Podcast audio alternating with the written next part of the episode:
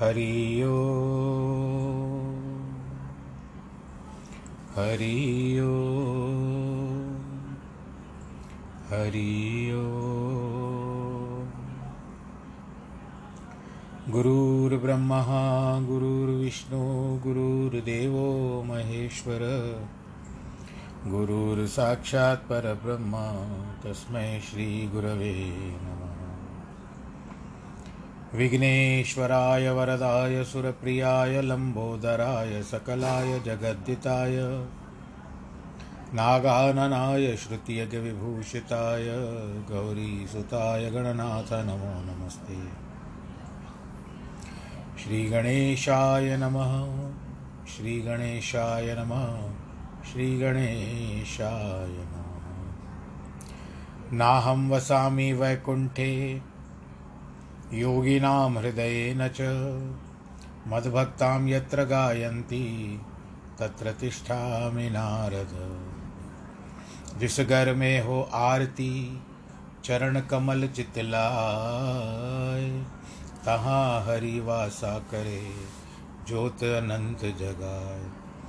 जहाँ भक्त कीर्तन करे, बहे प्रेम दरिया, तहाँ हरि श्रवण करे।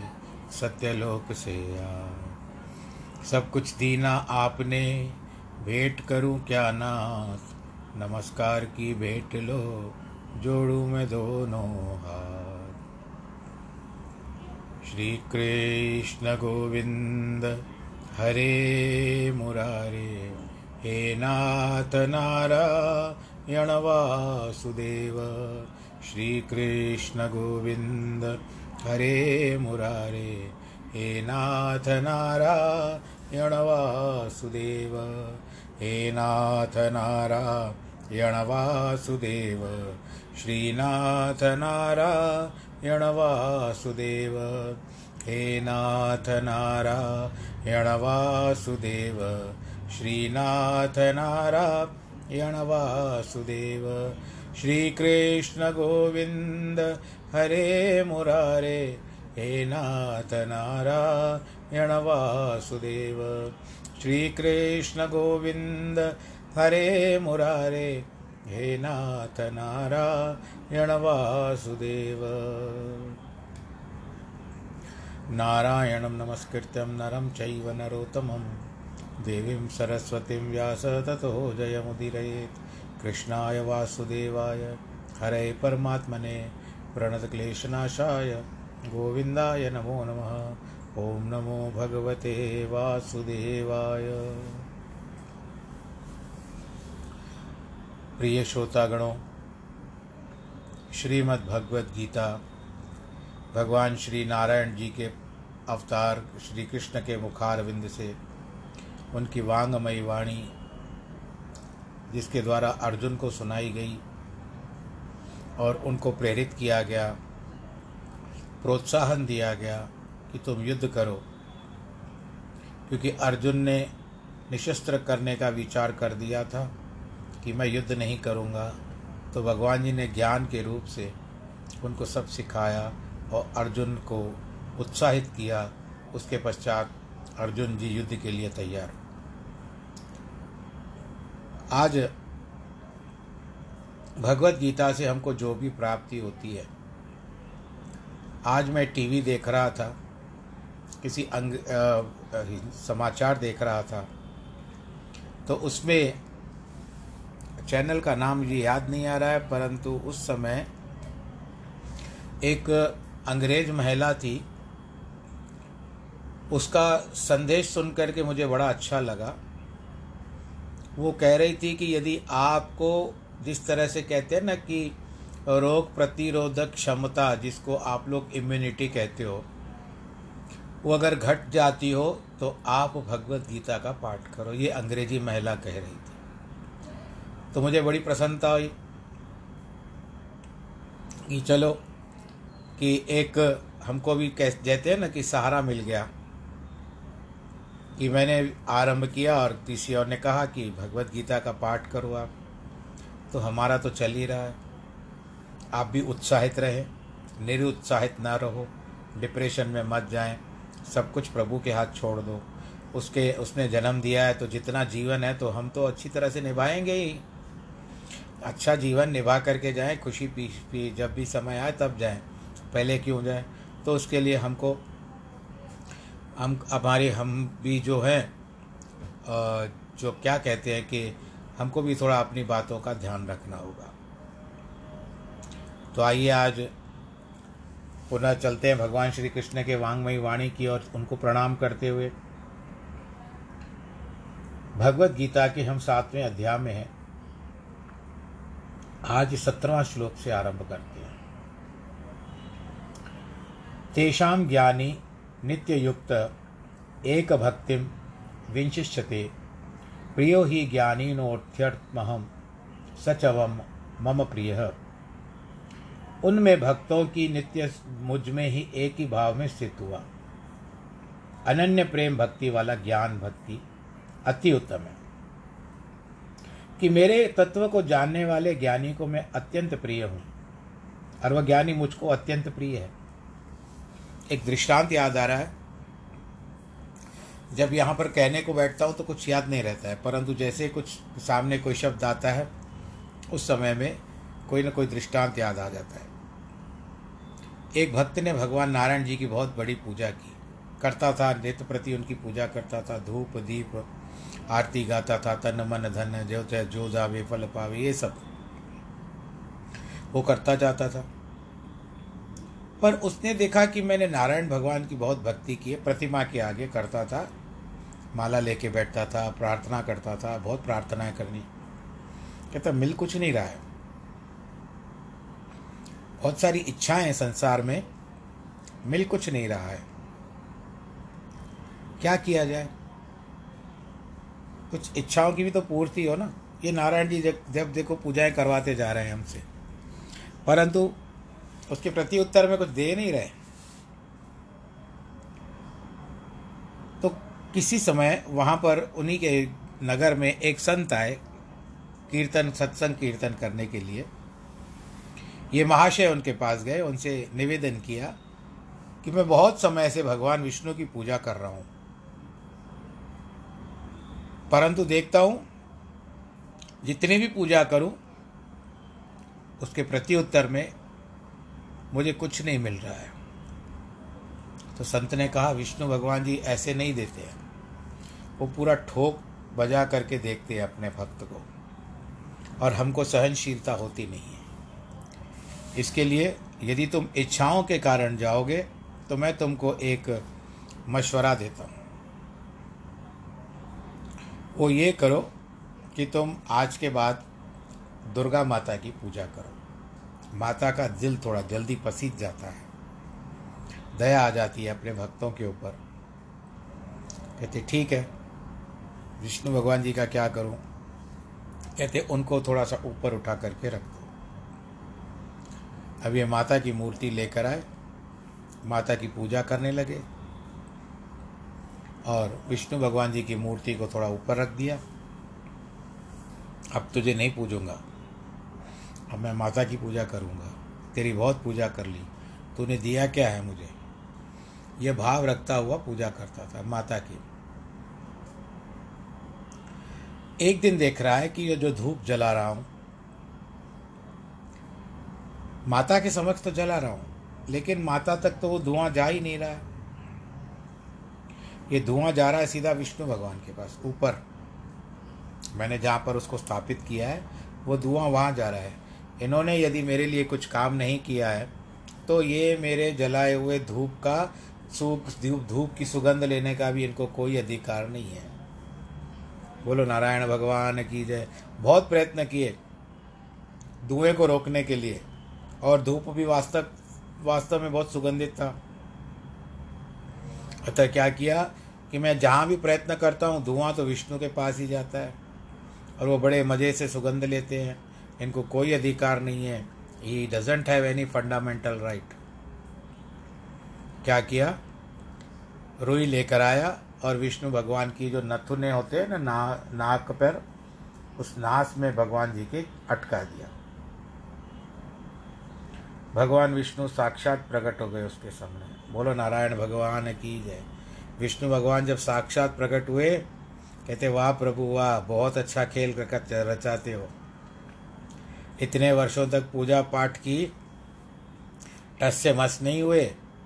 और आज जब तुम्हारी सांस को बंद किया तो तुम तुरंत प्रकट हो गए। कहते, आज ही तो तुमने मुझे वास्तविकता में समझा है कि मैं भी हूँ। बोलो, नारायण भगवान की जय। तुमने आज वास्तविक में मुझे नारायण समझा है सांस की मुझे कोई परवाह नहीं है। परंतु जो तुमने आज सच, सच्ची भावना से मुझे किया है भले तुमने बेदिली से किया है, पर आज तुमने मुझे वास्तविकता में भगवान समझा है। तो भगवान जी ऐसे अपने जो भक्त रहते हैं ना, जो रीझ जाते हैं, ऐसे भी कई भक्त होते हैं जो कथा में, वार्ता में रो पड़ते हैं। भगवान की कथाओं के प्रति द्रवित हो जाते हैं। उनको लगता है कि हमारे कई जन्मों के कर्म खुल गए, जो हमको भगवत का, भगवान का ध्यान प्राप्त हुआ, भगवान का भजन कीर्तन प्राप्त हुआ। ऐसे तो लोक रंजनों में और मनोरंजनों में खोए रहते हैं।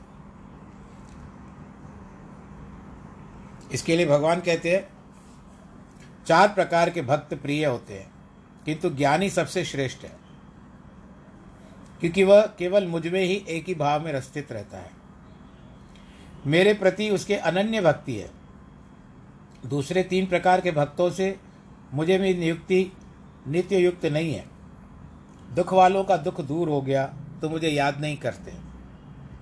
इच्छा वालों की इच्छा पूर्ति हो गई तो उसके बाद मेरा ध्यान नहीं करते। सत्यनारायण की कथा में देखो, कन्या हो गई तो कहते बाद में करेंगे। जिज्ञासु भी कितनी बीच बीच में बातें भूल जाते हैं। रिद्धि सिद्धि प्राप्त कर अंधकार में जा गिरते हैं। अतः वे सदैव मुझमें लवलीन नहीं है। केवल ज्ञानवान ही सदैव मुझमें स्थिर होकर के मेरा स्मरण करते हैं।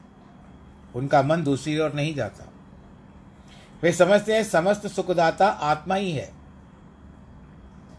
अन्य तीनों में यह भावना नहीं है। यदि कोई विष्णु रूप की उपासना करता है तो उसकी कामना पूरी नहीं होती। और होती भी है तो तुरंत नहीं होती। कोई उसे कहता है कि शिव भगवान तुम्हारी इच्छा पूरी करेंगे, जो भी अभी आपको मैंने बात बताई तो वह विष्णु की उपासना छोड़कर शिव की उपासना करते हैं। वह नहीं जानता कि विष्णु और शिव सभी एक ही रूप है।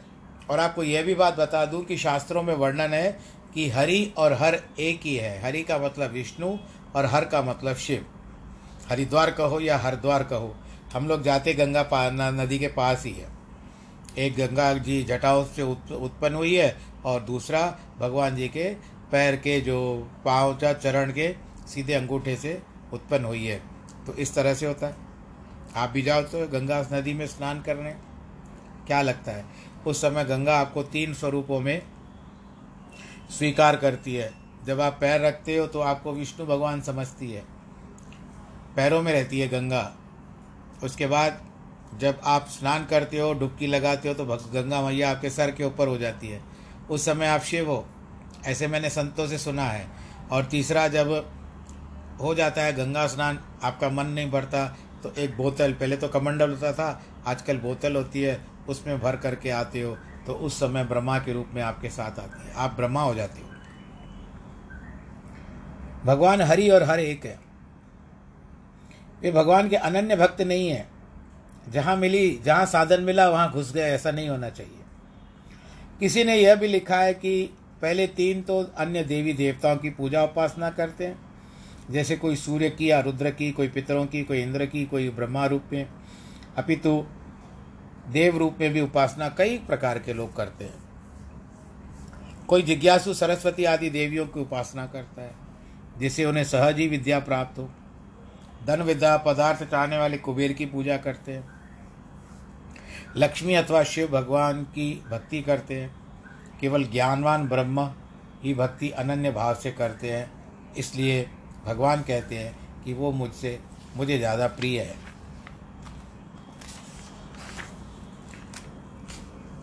श्रुति भगवान में, श्रुति भगवती में लिखा हुआ है कि ज्ञानवान अपनी आत्मा से अति प्रेम क्यों करता है?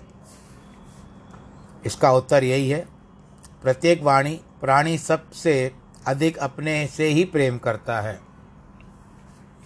और गरुड़ पुराण में लिखा हुआ है, जिसको कोड़ कष्ट होता है कोड़ी जो होता है, वो भी अपने शरीर से ही प्रेम करता है।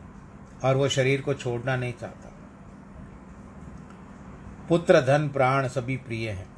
किंतु फिर भी इनके बीच में अंतर है। यदि धन की हानि होती है तो दुख होता है। किंतु पुत्र आदि कोई बीमार होता है तो उस पर धन खर्च करने में दुख नहीं होता। प्रसन्नता से खर्च करते हैं, प्रसन्नता से। इससे स्पष्ट है कि धन से भी अधिक प्रिय है। पुत्र आदि से अधिक प्राण अधिक प्रिय हैं। कष्ट आता है तो प्रत्येक प्राणी अपने प्राण बचाने का प्रयत्न करता है। ऐसे भी उदाहरण है कि जब पत्नी बीमार पति छोड़कर भाग जाती है तो पिता पुत्र या पितृ पिता का माता का बीमार छोड़ करके भाग गया। प्लेग आदि बीमारियों में समय में कितनी घटनाएँ होती है। अतः पुत्र, पत्नी, पति, मित्रों और अधिक अपने प्राण प्रिय है। प्राणों से भी अधिक अपनी आत्मा प्रिय है। ज्ञानवान अपनी आत्मा के कल्याण के लिए प्राण देने से नहीं हटते। इसके लिए आज जो भी हम भक्तों का नाम कहते हैं, ये कभी भी ईश्वर भक्ति से विमुख नहीं हुए। जैसे कबीरदास जी, मीरा, प्रहलाद, इन लोगों ने प्राणों की परवाह नहीं की। इनके ऊपर कितने भी कष्ट आए, परंतु इनका ध्यान नारायण में ही लगा रहा। राम में ही लगा रहा। उन्हें मारने के लिए कितने यत्न किए गए, परंतु वो डरे नहीं। परमात्मा ने इनका बाल भी बांका नहीं होने दिया। गुरु गोविंद सिंह के पुत्रों ने शीश दिए, प्राण बलिदान किए, केवल आत्मा कल्याण के लिए। अर्थात आत्मा प्राणों से भी प्रिय है। ज्ञानवानों ने यह जानकर सत्य को प्राप्त किया है कि वे परमात्मा को अपनी आत्मा मानकर उनसे प्रेम करते हैं। वे अपने और परमात्मा के बीच कोई अंतर नहीं मानते। तो जगत के पदार्थों को कैसे प्रिय समझेंगे? इसलिए ज्ञानवान सदैव अपनी आत्मा अर्थात परमात्मा से ही युक्त है। इससे ही संतोष प्राप्त कर आनंद में स्थिर रहना चाहिए। सुखमणि साहब में गुरुजी ने कहा है, मन साचा, मुख साचा सोई, और न पेखे एकस बिन कोई। नानक एक लक्षण ब्रह्म ज्ञानी हुई। ज्ञानवानों में कपट बिल्कुल नहीं होता। जिनका मन सच्चा है, उनकी वाणी भी सत्य होती है। उनका यही लक्षण है कि जो कुछ उनके हृदय में होगा, वो बाहर भी वही कहेंगे। पाप, कपट और धोखा किसी से नहीं करते। जो मुख से असत बोलता है, वह सत पद से कभी भी स्थिर नहीं हो सकता। जो सभी को अपनी आत्मा मानता है, वह किसी से धोखा कैसे करेगा? ज्ञानवानों को कुछ संशय नहीं होता। और वे एक प्रभु को ही जानते हैं कि वह स्वयं ही उसका रूप है। अन्य प्राणियों को उसका रूप जानते हैं। एक बार जिसकी वृत्ति आत्मा में स्थिर हो गई, वह अपना प्राण न्योछावर कर देगा। किंतु वृत्ति आत्मा से नहीं हटाएगा, न कि भटकाएगा। क्योंकि उसे आत्मानंद प्राप्त कर देखा है कि प्राणों से भी अधिक प्रिय आत्मा होती है। इस तरह से बड़े बड़े भक्तों ने यह सिद्ध करके दिखाया है। कितने ही दुख सहन करने पर भी उन्होंने पार ब्रह्म का ध्यान नहीं छोड़ा। देश के लिए भी कितने लोग अपना बलिदान दे देते हैं। आज कितने भी हमारे जो, जिन्होंने हमको आज़ादी, भारतवर्ष को आज़ादी दिलाने में कितने लोगों ने अपने प्राणों का बलिदान दिया। परंतु वे टस से मस ने अपने शरीर तक को छोड़ दिया, फांसी खा ली, डंडे खा करके मर गए। परंतु आज तो उन लोगों के बलिदानों का ही फल है कि आज हम एक आज़ाद भारत में जी रहे हैं। और आगे भी जिएँगे। अभी तो भारत और प्रतिभाशाली होता जा रहा है। इस प्रकार आत्मकल्याण करना चाहिए। कई लोग पेट के लिए भी करते हैं। और कई तो लोग पूरी ईमानदारी से देश की रक्षा में जुट जाते हैं। आज हमारे जवान देखिए, अपने घर बारों को छोड़ करके, परिवार सदस्य सदस्यों को छोड़ करके, सीमाओं पर, ठंड कितनी होती है सियाचिन में, वहाँ पर भी रहते हैं, अपने प्राण तक गंवा देते हैं, बेचारे परंतु अंत तक उफ नहीं करते। आज उन जवानों को, और जो हमारे भारतवर्ष के जवान हैं, सैनिक हैं, और उनके माताओं पिताओं को भी शाबाशी देनी चाहिए, सैनिकों को श्रद्धांजलि देनी चाहिए, जो हमारे, अपने देश की रक्षा के लिए आन बान शान पर मर बिटे हैं। और दूसरी बात यह भी है कि जिन्होंने बड़े बुज़ुर्गों ने हमारे देश के लिए प्राण दिए, उनको भी श्रद्धांजलि देनी चाहिए। आज भाव आ गया। लड़ाइयों के तो हम लोगों ने उदार बहुमूल्य उदाहरण, अमूल्य उदाहरण सुने हैं। तो हमको सुख देने के लिए कोई अपनी अपनी बलि को दे गया। शहीद भगत सिंह इत्यादि, मेरा रंग दे बसंती चोला। अब उसको क्या होता था कि उसने कहा कि ब्रह्मानंद की प्राप्ति हुई है। उसी से ही संसार को जीत लिया है। अन्यथा काम वासना, पूर्ति का सुख के जैसे इंद्राणी और इंद्र लेते हैं, वैसे ही सूकर को भी अपनी मादा से आता है। कीचड़ भर भर करके उसके पास जाती है। अतः मनुष्य को भी अपने पत्नी और पशु पक्षियों और से सुख प्राप्त होता है। इसमें तनिक अंतर नहीं है, परंतु आत्मा का सुख तो परमात्मा से ही प्राप्त होगा। परमात्मा से प्रेम करना है तो उसी का ही रूप बनना चाहिए, क्योंकि वास्तव में तो हम सभी उसी का ही रूप हैं। किंतु माया के पर्दे के कारण हम उसको अपने से भिन्न समझते हैं। ज्ञानवानों का यही मायावी आवरण दूर हो गया है। परमात्मा को अपना रूप मानकर प्रेम करते हैं। ऐसे प्रेमियों का यमराज भी कुछ नहीं बिगाड़ सकते। है आँख वो जो शाम का दर्शन किया करे। यमराज जी उनसे लेखा जोखा नहीं पूछते। उनके सभी पाप नष्ट हो जाते हैं और जन्म मरण के चक्कर से छूट जाता है। उदरा सर्व एवैते, ज्ञानी त्वमात्मैव मे मतम आस्थित सही युक्तात्मा मामेव नुत्तमाम गतिम यद्यपि वे चारों ही श्रेष्ठ हैं, परंतु ज्ञानी तो साक्षात मेरा स्वरूप है, क्योंकि वह स्थिर बुद्धि, ज्ञान भक्ति अति उत्तम गति स्वरूप मुझसे अच्छी प्रकार से स्थित रहता है। भगवान चार प्रकार के भक्तों को ही उधार कहते हैं, क्योंकि उन्होंने पूर्व जन्म में पुण्य कर्म किए, इसीलिए आज इस जन्म में उनको ईश्वर की याद आती है। चाहे दुखों के समय अथवा अपनी इच्छा पूर्ति के लिए। किंतु कुछ लोग ऐसे भी हैं जो दुख के समय केवल अपने माँ बाप को ही पुकारते हैं। अथवा परमात्मा को छोड़कर अन्य देवी देवताओं को की भी उपासना करते हैं। किंतु ईश्वर का नाम नहीं लेते, पर यह भी संतों ने बताया है कि जो अपने माँ बाप को भी पुकारते हैं तो वो उन्हीं में देखते हैं। ये तो सच है कि भगवान है। तो अपने माता पिता को भी भगवान के स्वरूप में मानते हैं पूछते हैं। और यदि बुलाया तो कोई औचित इसमें कोई दिक्कत की बात नहीं। अब इस तरह से, मानो नाम जपने से उन्हें सिर दर्द होता है। पहले तीन भक्त सकामी हैं, अर्थात उनके हृदय में कामनाएँ भरी पड़ी है, किंतु ज्ञानवान, निष्कामी है। वे किसी स्वार्थ के बिना भगवान को अपनी आत्मा जानकर भगवान में पूरी श्रद्धा और प्रेम से युक्त है। और सर्वव्यापक परमात्मा को ही अपना देह मानकर उसकी भक्ति करते रहते हैं। अतः ज्ञानवानों के हर प्रकार के दुख, उसमें हो आध्यात्मिक, आदि भौतिक और आदि देविक दूर हो जाते हैं।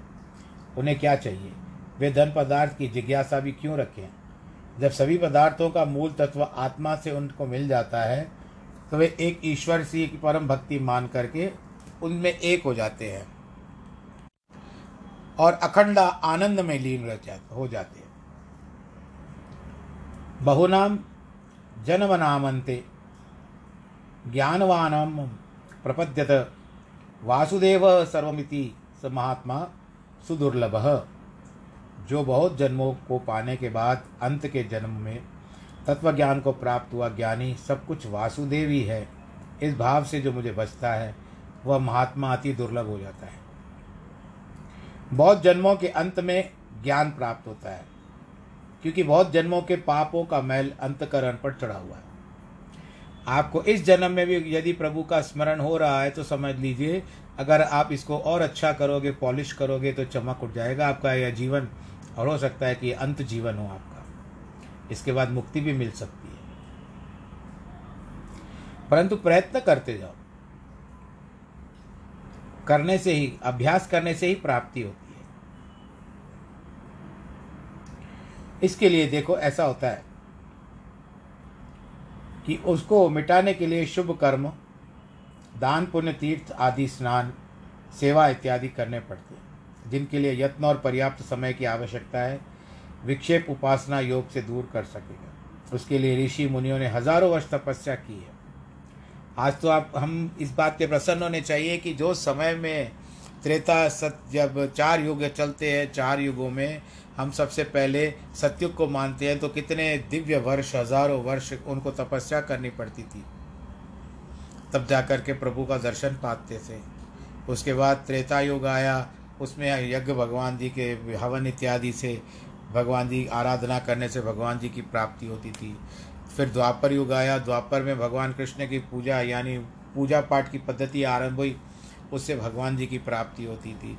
परंतु कलयुग में आप पूजा पाठ तो करो, ऐसे नहीं कि इसको सुन करके आप पूजा पाठ बंद करें। परंतु इसमें सत्संग को बड़ा महत्व दिया गया है। क्योंकि कलयुग केवल नाम आधारा, सुमर सुमर नर उतरे पारा। इसके लिए जब तक सबके कर, सब करने से मल और विक्षेप दूर हो जाएगा शेष आवरण ब्रह्म क्षत्रिय, श्रोत्रिय ब्रह्मनिष्ठ गुरु के दिए उपदेश पर चलने से और मंत्र जाप करने से दूर हो जाएगा। इस संपूर्ण क्रिया के लिए बहुत सारे जन्मों की आवश्यकता है। एक दो जन्मों से नहीं हो सकता।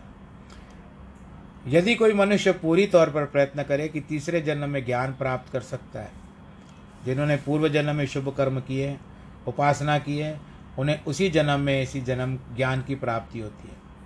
अष्टावक्र को माता के गर्भ में ही ज्ञान प्राप्त हुआ, क्योंकि उन्होंने कर्म और उपासना के साधन पूर्व जन्मों में कर लिए थे।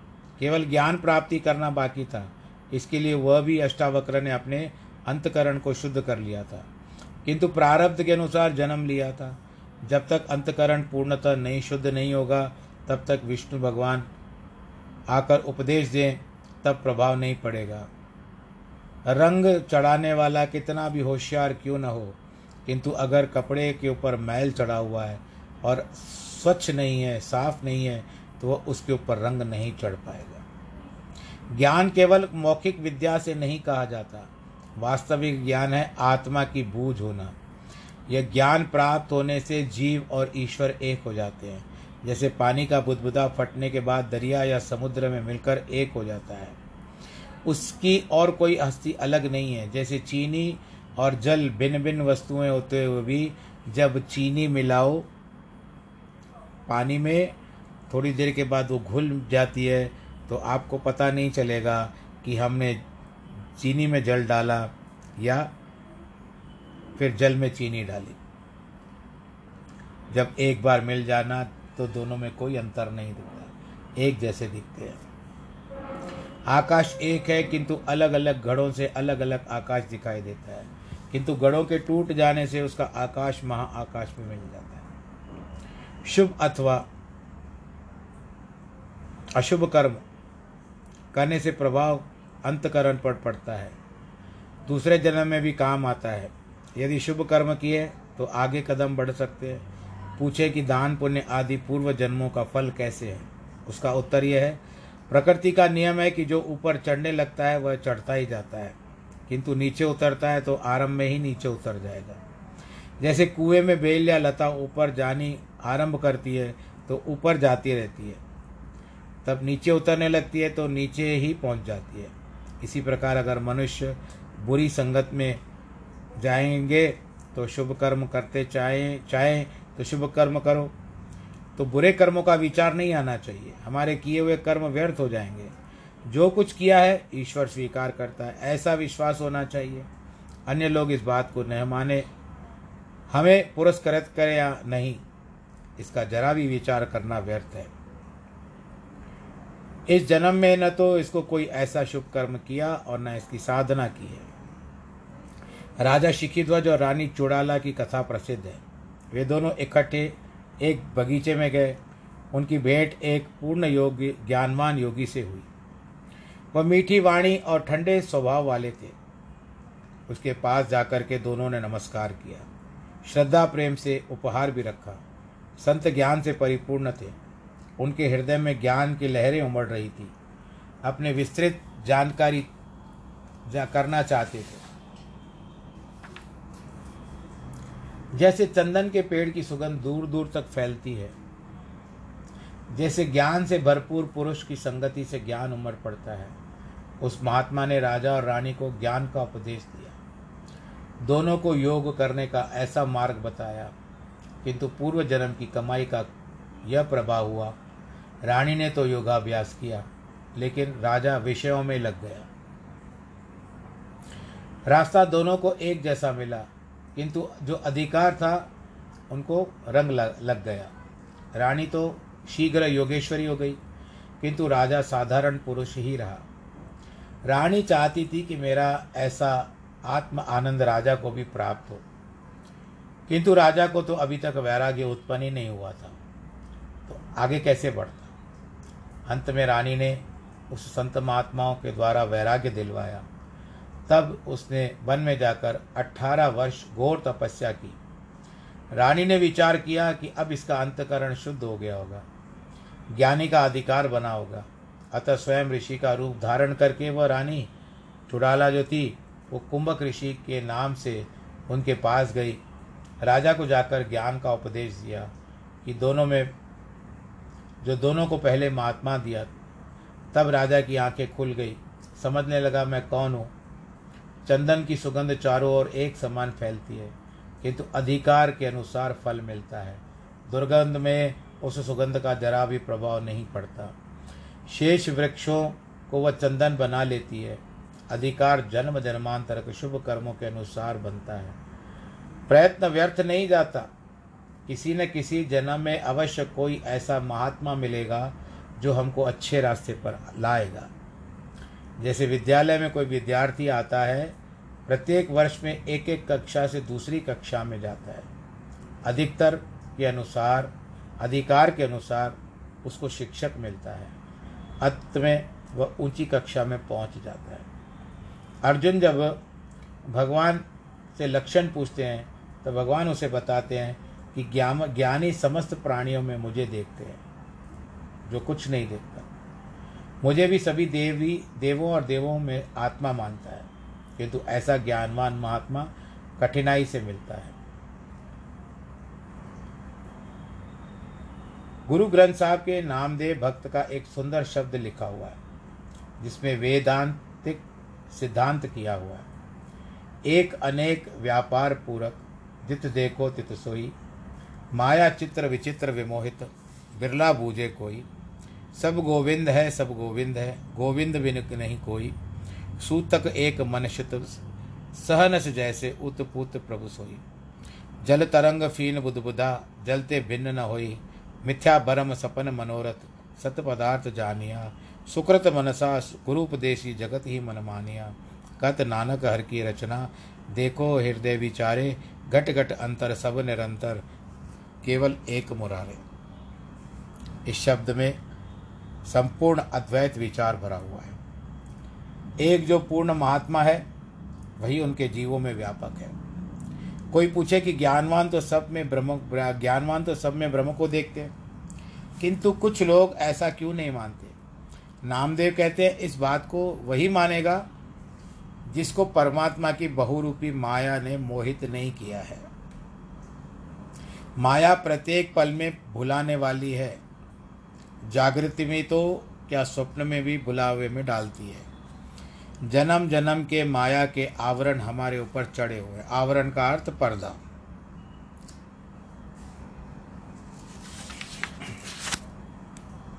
तो इसीलिए एक जगह पर एक ब्राह्मण भट्ट रहता था, जो सितार और तबला बजाना अच्छी तरह जानता था।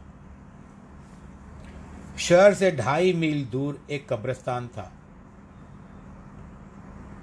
वहाँ भूत और प्रेत रहते थे। एक रात उनमें से किसी का विवाह था। करते होंगे। उन्होंने सोचा कि सितार सितार बजाने वाले के लिए भट्ट को लेकर आओ। आपको पता होगा ब्राह्मण भट्ट।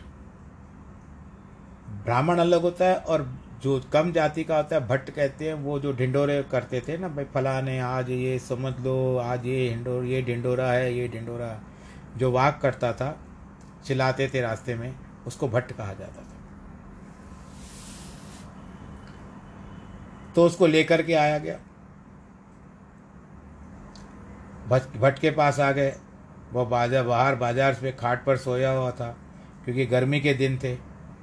खाट के साथ वो उसको लेकर के आए, कब्रिस्तान में लेकर के आ गए। चारों ओर भूत प्रेत देख करके वह डरने लगा। बड़ा व्याकुल हुआ किंतु भूतों ने उससे कहा, भाई, डरो मत, हमारे यहाँ विवाह है, तुम हमें सितार सुनाओ। उसने कहा, सितार तो मेरे पास नहीं है, घर में रखा है। भूतों ने कहा, सितार हम तुम्हें देते हैं। वे एक हीरे जवाहरों से सजा हुआ सुंदर सितार उसके पास लेकर आए, जो अमूल्य था। उसने बड़े प्रेम और चतुराई से वह सितार बजाया, सभी को प्रसन्न किया। विवाह सुखपूर्वक हो गया, भूतों का। प्रातःकाल होने पर लोगों ने उनसे कहा, जो तुम्हें चाहिए हम देंगे, और तुम्हें घर भी छोड़ कर आएँगे। भट्ट ने सोचा, इस सितार से ज़्यादा और मूल्यवान क्या वस्तु हो सकती है? यदि यह मिले तो मेरे पुत्र, पौत्र और उसका परिवार भी सुखी हो जाएगा। अतः उन लोगों ने उसने सितार मांगा।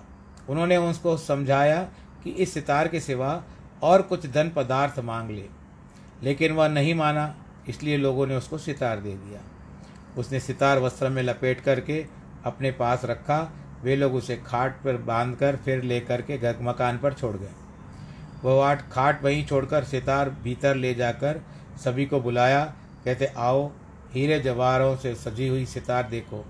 जैसे सितार से वस्त्र हटाया तो ऊँट की टांग का टुकड़ा मिला। बोलो, कृष्ण कन्हैया, लाल की जय? सभी आश्चर्य में पड़ गए। उसे कहने लगा, तू पागल है क्या? भट्ट ने सारी कथा सुनाई और मैंने स्वयं इसको बजाया था। अर्थात, भूतों के वश में भी ऐसी बातें हैं, जो माया, जो खुद प्रदान है, वह क्या नहीं करेगी। एक वस्तु हो तो कुछ और दिखाई दे और दूसरे ढंग से दिखाई दे।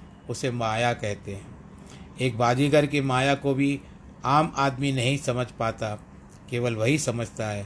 हम बचपन में भी देखते थे कि कुछ सपेरे आते थे, मदारी आते थे, बंदरों को खेल दिखाते थे।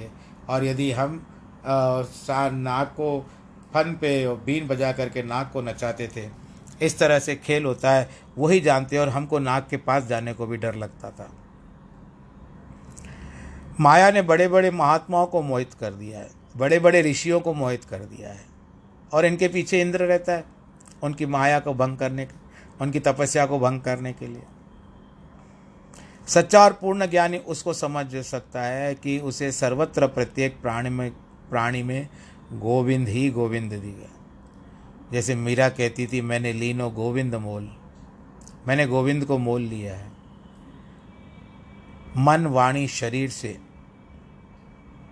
वह कुछ नहीं देखता, केवल गोविंद को देखता है। रस्सी से सांप देखना, स्वप्न में अनेक पदार्थ, रचनाएँ देखना, ये सब उस माया के खेल हैं। इस प्रकार यह सारा संसार मिथ्या है। मन का भ्रम है। वास्तव में कुछ नहीं है। जब आत्मा का ज्ञान हो जाएगा तो संसार के सब दृश्य स्वप्न के पदार्थों के समान दिखाई देंगे।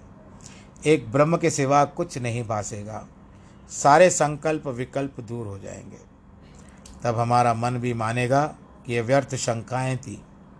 भगवान इस श्लोक में इसी को उपदेश देते हैं कि ज्ञान प्राप्त कर, सर्वत्र मुझको ही देखो।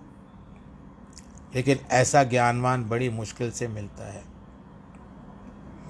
लाखन में कोई, करोड़ों में कोई एक, नारायण हर में बसे, नारायण में कोई एक। फिर से सुनिए लाखन में न कोई, करोड़ों में कोई एक, नारायण हर में बसे, नारायण में कोई एक। तो कहने का अर्थ यही है कि नारायण जी के अंदर एक ही बसता है। हम में से कौन है? वो पता नहीं, वो तो नारायण जाने। तुम्हारी गत में तुम्हें ही जानी, नानक दास सदा कुर्बानी।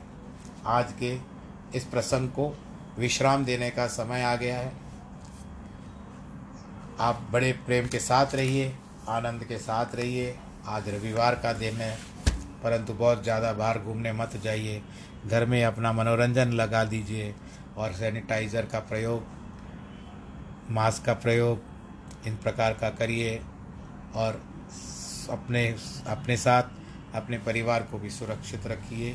हम भी भगवान जी से यही प्रार्थना करेंगे कि सर्वे भवन्तु सुखिनः सर्वे सन्तु निरामया सर्वे भद्राणि पश्यन्तु माँ कश्चित् दुःखभाग् भवेत्। नमो नारायण।